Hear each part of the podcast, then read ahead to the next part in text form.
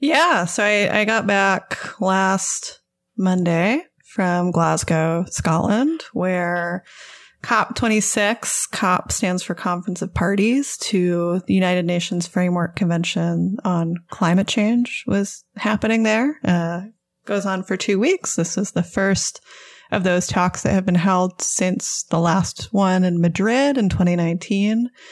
And it's a strange event. If anyone has been there or, you know, maybe for folks who have not been to um, one of these sort of godforsaken conferences, the setup is very strange because part of it is this kind of trade show looking thing. Um, it's divided into two zones. There's the blue zone and the green zone, which I believe they began doing in the Paris climate talks in 2015. So the blue zone is where the negotiations happen and the green zone is a sort of civil society space, but in recent years has become sort of a advertising venue for any number of companies to come in and sort of show things like uh, electric monster trucks was one of the things on display at the green zone this year that I sadly did not see in person, but that gives you a sense for sort of what's happening there.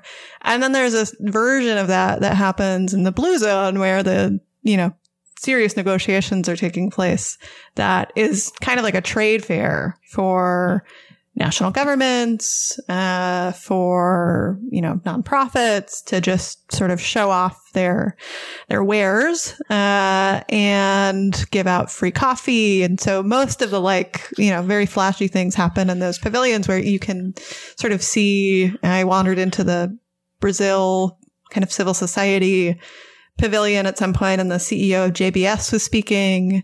Uh, there is a trade association, which, which has a, has a pavilion there every year where, you know, various BP executives will sort of come forth.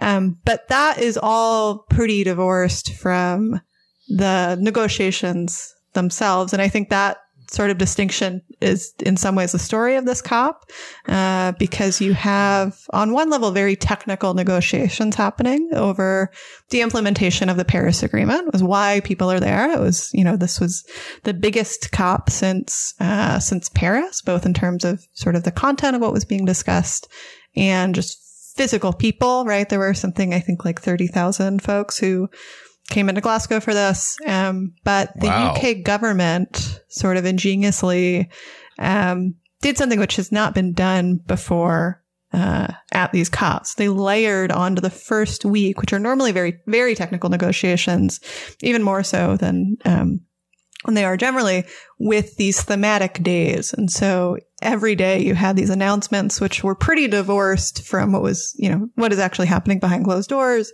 So there was an announcement on deforestation, uh, that something like 100 countries are going to end deforestation by 2030.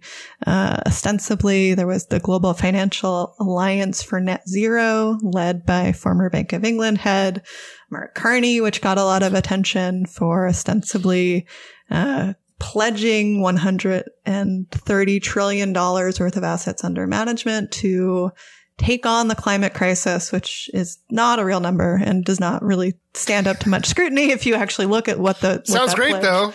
And it sounds great and is very distracting from from what is actually happening. And so the two big items at the talks this year were uh, finance, sort of along a spectrum from mitigation to adaptation to loss and damage. Um, you know, that was the sort of issue at, at, at COP as it was in Madrid in 2019.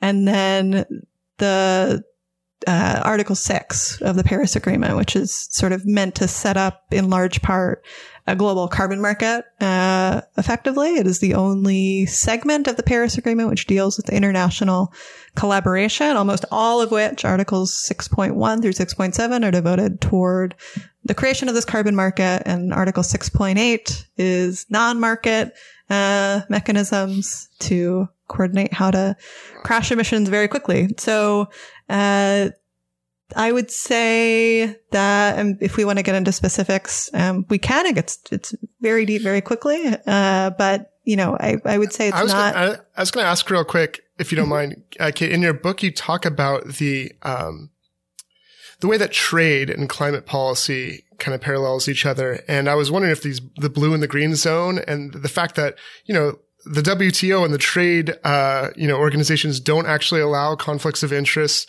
uh, or people like VPs, CEOs from different industries like tobacco industry to influence and show up and, and have kind of throw their weight around. Um, but they do at these climate talks.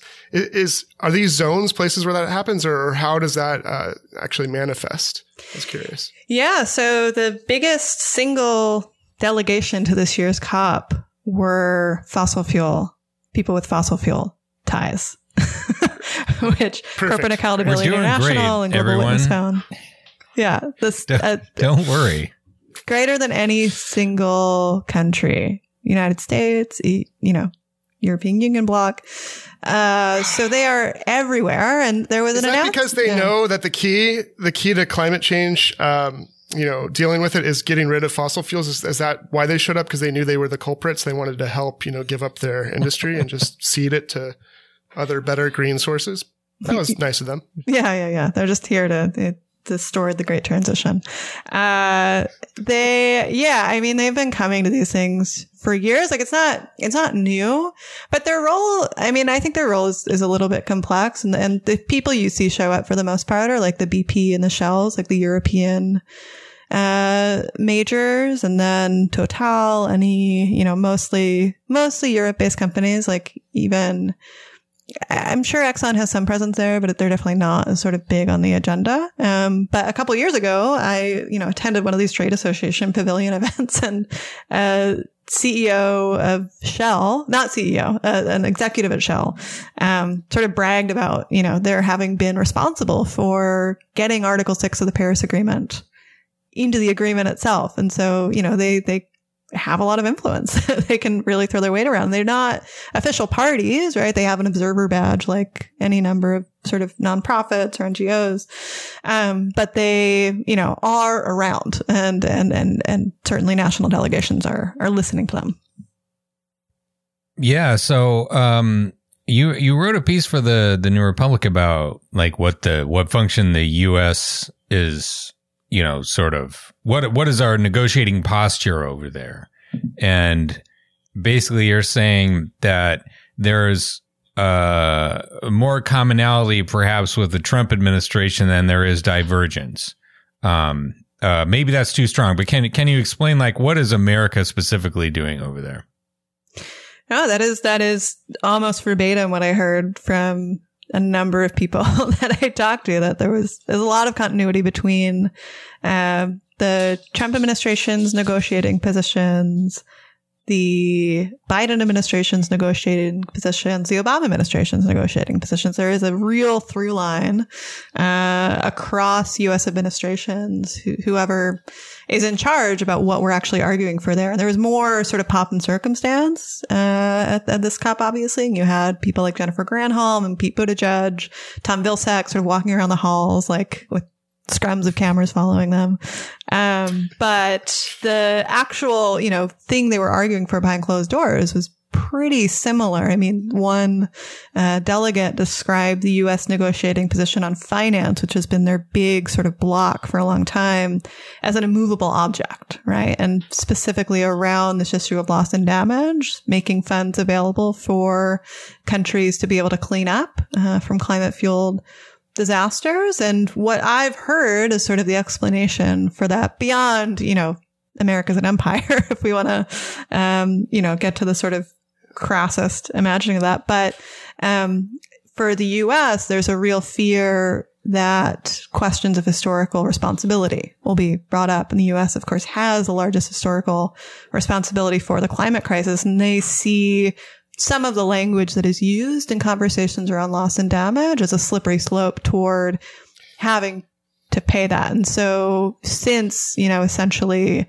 uh, I mean, since Paris and, and since well before Paris, any conversation about that, either sort of a loss and damage fund, any, any mention of historical responsibility, which was the sort of basis in some ways of the Kyoto Protocol arrangement, uh, has been really aggressively pushed, pushed off the table. And that was true this time, you know, Todd Stern, Obama's lead negotiator, famously said, if equity's in, we're out.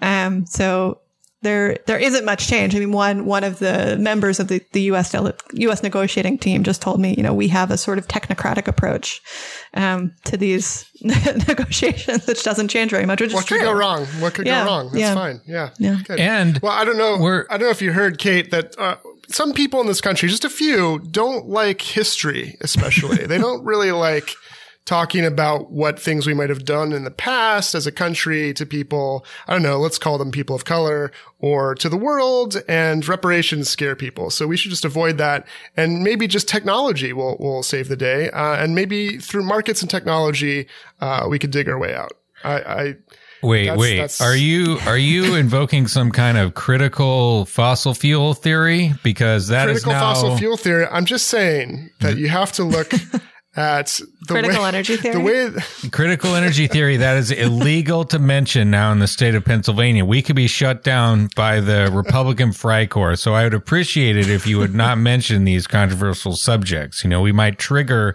the conservatives and they'll come to my house with with guns. That's the end of the preview, folks. If you want to hear the whole episode, you can go to patreon.com slash left anchor. Thanks for listening.